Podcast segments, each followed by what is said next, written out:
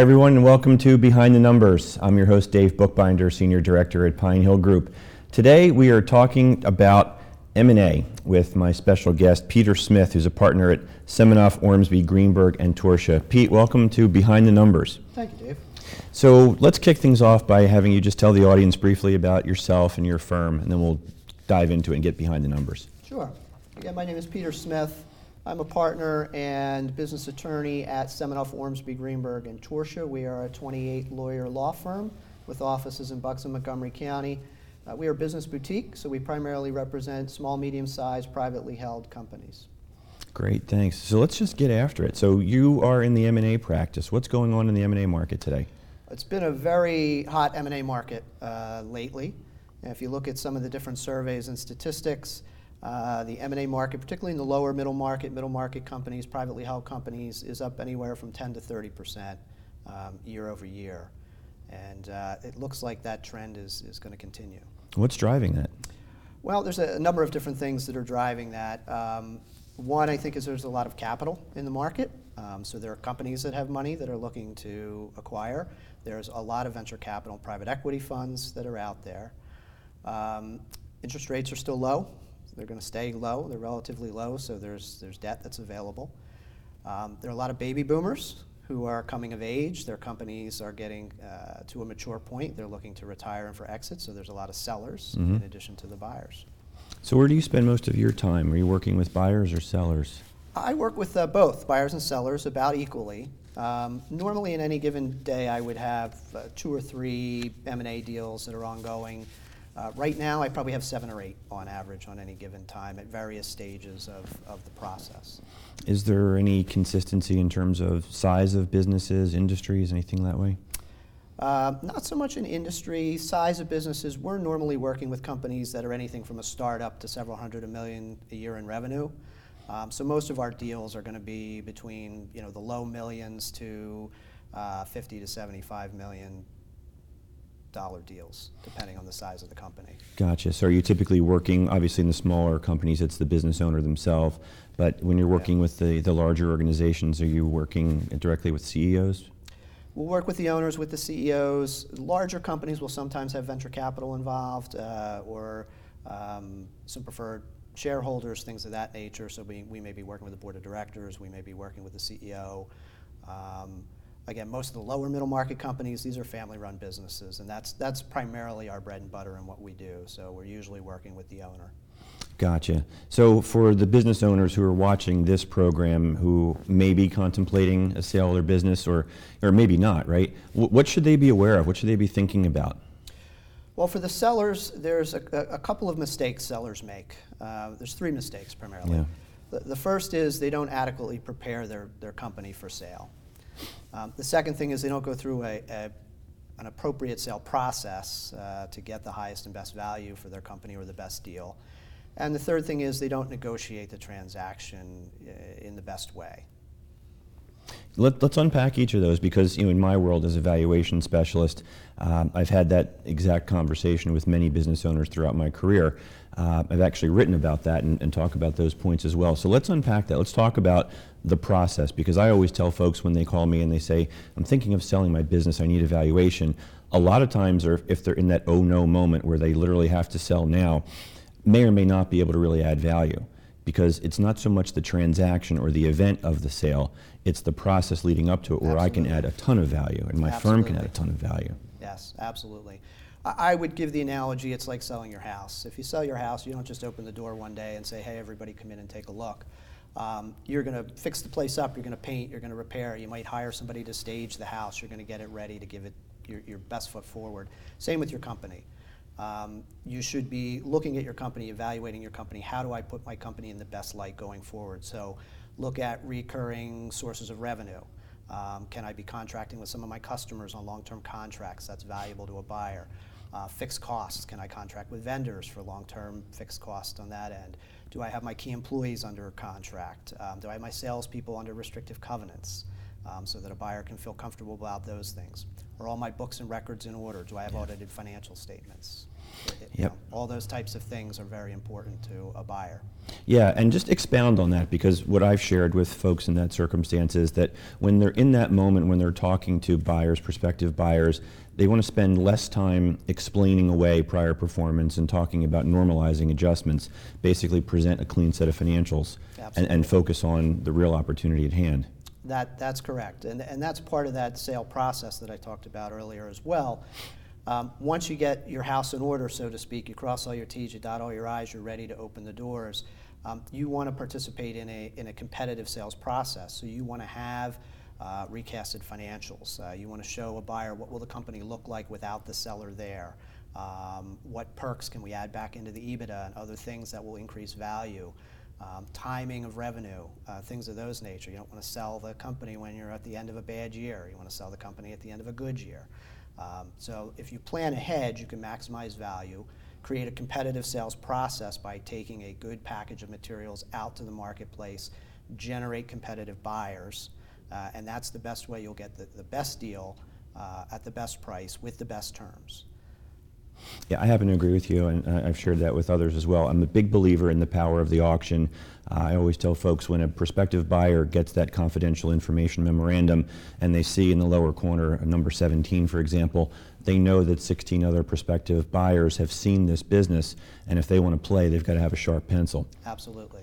Uh, Do you find that, that the business owners are reluctant to bring in an intermediary because obviously there's a cost with that? They are. Uh, they are, and it, particularly in the lower middle market, we see a lot of family businesses where uh, they go to the annual trade show, they have dinner with a couple of their competitors in the industry, uh, maybe they float the idea of buying them. They come back from the trade show and they send me a, a letter of intent and say, hey, look, I, I sold my company, this is great. um, and I say, "Oh, that is great, uh, it's terrific. Um, however, we have now lost the opportunity to add value. Um, and one of the ways, and, and the biggest way we can add value is in the negotiation of that letter of intent if you're a seller. Um, that's, that's the absolute biggest mistake sellers make is not engaging professionals in that process. Um, that is the point at which they have the most leverage. You're on your first date. Everybody wants to, you know, uh, be nice. They want to they want to give you things at that stage. It will not get better for the seller as the transaction goes on. The terms will only get worse. So that's the time to negotiate the detailed aspects of your deal. Make sure you're getting everything in there that you want, all of the perks that you want, all of the non-monetary issues. Um, how are you going to deal with working capital, inventory, accounts receivable, uh, key employees, all of these things that are going to be important to you that may not just be the, the purchase price. Also, the tax treatment. How's it going to Yeah. be treated from a tax standpoint? You may think you got the price you want, but the net you're going to receive at the end of the day may be significantly different after taxes. There's a lot of different ways that purchase price can get structured and whacked up for tax purposes. May not be favorable to you, and you may not even realize that. Yeah, I've seen that movie a lot in the course of my career because evaluation, it's great to have a number for what the, the business is worth, but to your point, a lot of times real value is created or lost in that structuring. Um, can you talk a little bit about earnouts for just a, a quick moment? Sure. So earnouts are used um, primarily when buyers and sellers can't agree on value, um, or if the business is in a significant growth phase. The seller is projecting that there's going to be significant growth in coming years and wants to recoup some of that value rather than just the value on the day that the transaction is occurring. So buyers and sellers use what's called an earnout, which is essentially uh, they agree on a purchase price based on today's value or what you know they think today's value is, because maybe Right. you have a difference of opinion, you can can sort of branch that value by having the seller earn uh, additional purchase price over time, maybe over a period of months, years. Um, they'll have certain targets, could be for revenue, for profit, for EBITDA, for different types of, of targets. And if the business reaches those targets, the seller gets additional purchase price, and that's how you can adjust for some of those differences in valuation. Yeah, and that's one of the key nuances in the structuring and negotiation that you're talking about. Absolutely. So, Pete, for uh, the business owners who are watching who may want to know how to get in contact with you, how do they do that? Uh, well, you can reach me three different ways. The first is by phone. Feel free to give me a call. 215-887-4132 is my direct on my office. Email is psmith, S-M-I-T-H, at S-O-G-T law.com. or you can always go to our website, www.sogtlaw.com, and connect with me through there. So, for the business owners that you are representing, how do they typically come to work with you? How do they find you? Well, we have a lot of existing business clients. So we have a number of clients that reach the point in their transaction history where they want to make a, a sale or a purchase or want to grow. Uh, we also receive a lot of referrals, um, mainly from other lawyers, uh, accountants, financial advisors, people that are uh, the first line, I would say, of, of contact with their, you know, their clients, their business owner clients. And the client calls them and says, I'm thinking about doing this. Uh, I need some expertise. Who do you suggest? So I get a lot of my, my business from referrals from other professionals. Yeah. Uh, a lot of what I hear about the psychology around business owners is a real reluctance to think about selling their business. Uh, a lot of them don't know what they're going to do if they do sell. Um, obviously, it's their baby, they built it, they don't want to let go of the rope, so to speak. What's been your experience in helping uh, a business owner move past that being stuck moment? Well, that's a, that's a good, a great point. Um, it, business owners, this is absolutely their baby. I, you know, they've spent their entire lives building this. Um, they get very uh, attached to it a lot of times. It's very sentimental. It's very difficult for them to let go of that, particularly if they don't have a succession plan within the family or some other method and they have to sell the company. Um, so part of what I do is I'm a psychologist part of the day and a lawyer the rest of the day. And quite frankly, that's uh, a lot of what I do in advising business clients and, and owners and CEOs is to help them through some of those emotional questions, to be objective about how to approach it. Um, and also understand that it is important to them. And, and a lot of times in a lot of these deals, there are non-monetary issues that are very important to them. Maybe keeping family employed in the business, having key employees that are taken care of. A lot of small business owners very loyal to their employees, want to make sure that they're going to be taken care of. Uh, maybe they own the real estate where the business is operating, and it's an important issue to keep the business there at that location. So there are a number of items that can be very important to a business owner, and we have to focus on those, make them a priority, and make sure that we address them in the context of the transaction and the deal. Yeah, it's funny. A lot of the service providers, folks that service businesses that I talk to, all say the same thing. You've got to be part psychologist to, to work with business owners and to and be in the kind of work that you do. Um, when you talk about, uh, oh, you know, I just got a high sign that we've got to take a quick break. So don't go anywhere. You don't go anywhere. We'll be right back on Behind the Numbers.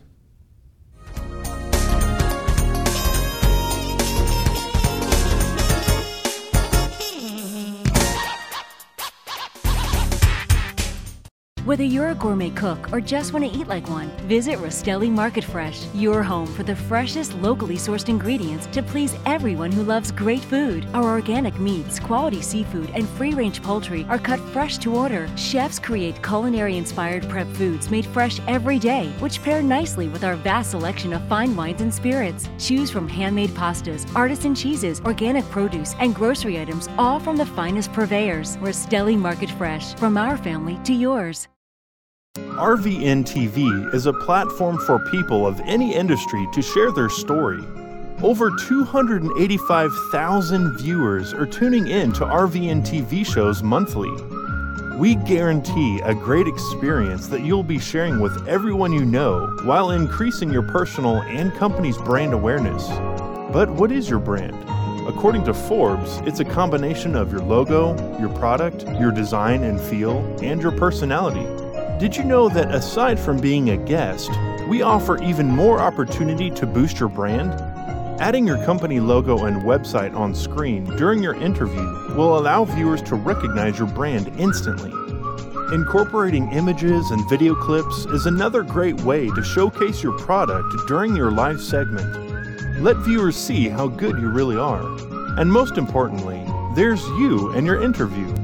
For less than the cost of a newspaper, direct mail, or a magazine ad, you can leave our studio and within 48 hours have a permanent digital copy of your live segment to link to your social media, embed into your company website, or use in email marketing. Investing in your brand is so very important, and we can't wait to have you as a guest.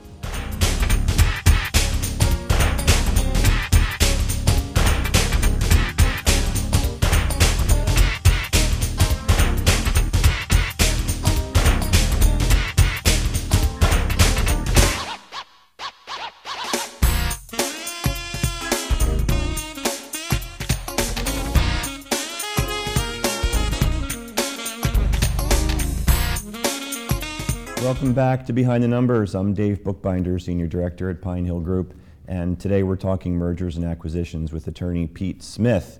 Pete, um, we wanted to shift gears just a little bit. I know we got cut off there at the commercial break, but I want to explore something that you alluded to before about the transaction process. And where, where are sellers making their, their biggest mistake along the way? Where are they tripping up? Well, I think the biggest mistake, uh, or it's twofold. The first thing I talked about is, you know, the seller who goes to the um, the trade show and comes back with the LOI and says, "Hey, you know, look what I did. Wasn't this great?" Um, they they lose a lot of value. They leave a lot of value on the table in that way. And the second thing is by negotiating that letter of intent without the assistance of uh, an investment banker or a lawyer. Um, as I'd indicated before, that's the seller's best opportunity to get everything they want. Um, buyers are going to push them to say, "Oh no, no, no, let's just you know get something on paper real quick, and then let's get to the asset purchase agreement, or let's get to the you know definitive agreement, and you'll save money. Don't don't spend money on the uh, on the letter of intent. Why waste the money on that?" And that is um, bad thinking on the part of a seller. It's good thinking on the part of a buyer because the buyer knows uh, it's going to get better for them as the transaction goes on, and the seller doesn't really understand it's going to get worse. Um, So you want to negotiate that LOI, you want to get everything in that LOI that you want, and you want to get it all in up front. The buyer is going to be more likely to give you the perks that you want with your post-closing employment, your car, uh, things for key employees, bonus programs, whatever it may be that you want to add in there, benefits. um, maybe some, some uh, negotiation of how you're going to deal with inventory, receivables, working capital, the tax treatment of the deal, how you're going to allocate the assets in a more tax-efficient way for the seller. Um, All of those things are better to negotiate up front from a seller's perspective. If I'm a buyer, I just want the purchase price, I'll move on, I'll negotiate that stuff later. Right. But from a seller's perspective, much better. Also, that LOI then creates a roadmap for the deal. So you simply give that letter of intent to the attorneys, the attorneys draft the documents, the attorneys are not negotiating your deal for you during the drafting of an asset purchase agreement. That's much more time consuming, costly. Uh, and also, it, it, it helps with what I call the cowboy lawyer, which is the lawyer that comes in for the buyer and is going to show his client what a great lawyer he is by negotiating him a better deal. Uh, and he's going to be difficult, and he's going to be you know challenging on certain issues, and he's going to be saying no, no, no, we're not agreeing to that. And it gets difficult to get past the lawyer back to the business people to try to get a reasonable deal done. Takes that all out of the equation. It's all there in the letter of intent. I can point back to the letter of intent and say, no, we're not going to agree to that. It's in the letter of intent. Here it is. We already agreed to it. That's what the deal is. So what I'm hearing there is that if you're a business owner and you're thinking about selling when you're at that trade show, uh, resist the urge to do your own deal. Absolutely. Resist the urge. Be happy to shake hands and say, yes, I'd like to get a deal together. Uh, why don't you buy or propose, you know, make a proposal or let's discuss what that should be and then I'll send it to my lawyer and we'll talk about it. Yeah, because they really don't know what they don't know. So, in in your experience, uh, what's that conversation been like when you're talking to this business owner who came back and says, "Here's the LOI. How'd I do?" Uh, well, I, I try not to be too hard on them. Um, so usually it's- it's a similar conversation to the one who calls me and says, "Hey, I got this LOI from a buyer. Uh, it looks good to me. You know, what do you think?" And I start asking questions. Okay, well, it says here it's a debt-free, cash-free deal. Do you know what that means? "Mm, No, what does that mean? okay, well, that means you're leaving some working capital in the business. This is how it's going to work. Oh, well, I, I didn't think I was doing that. Or this means, you know, you're going to have to pay off all the debt. Oh, what, what debt? I didn't, I didn't think I was paying the debt. No, well, they're not assuming the bank debt. They're not assuming the line of credit. They're not assuming these other things. So that's all coming out of your purchase price. Oh, well, okay, well, I, gee, I didn't realize that. Um, we have those same conversations, uh, but now I can fix it. Yeah. Um, so I can go back and say, okay, this is what we're going to have to do. This is how we're going to have to structure these things. Here's how we're going to calculate working capital, or there's going to be zero working capital in the company at that time. Um, you, know, you may or may not have to pay off all the payables. Um, so when you start looking at those things and you think, I got the purchase price I want, but then you realize all the things that get deducted from that, then we talk about the tax treatment and you look at the net, you say, hmm, no, I'm, I'm not so happy with that now. Um, so we have to go back and, and work back through those issues. Much easier to do if it's a proposal. I can go back and say, I know all the hot buttons. I'm, sometimes I'm the buyer, sometimes I'm the seller. So I know that there's a yin and a yang. Yeah. And I can negotiate all those issues up front. And in a letter of intent, I can do it in a, in, a, in a sentence or two in a letter of intent instead of having three paragraphs in a purchase agreement. Right. Um, so it's much easier to go back and forth. And if the other side has an experienced M&A Professional on their side, it's a quick and easy discussion because we all know what the issues are. We all talk the same language. We all know what the ramifications are, Right. and we can come to a deal pretty quickly. Gotcha. We're going to shift gears and talk about representing uh, buyers, but before we do that, just tell the audience one more time again how they can contact you if they want to reach out. Sure. Con- contact me three ways by phone 215 887 4132 is my direct dial. By email psmith at sogtlaw.com or on the web www.sogtlaw.com. Great, thanks. We spent a lot of time talking about sell side. Let's jump in on buy side here. What's your advice for buyers of businesses?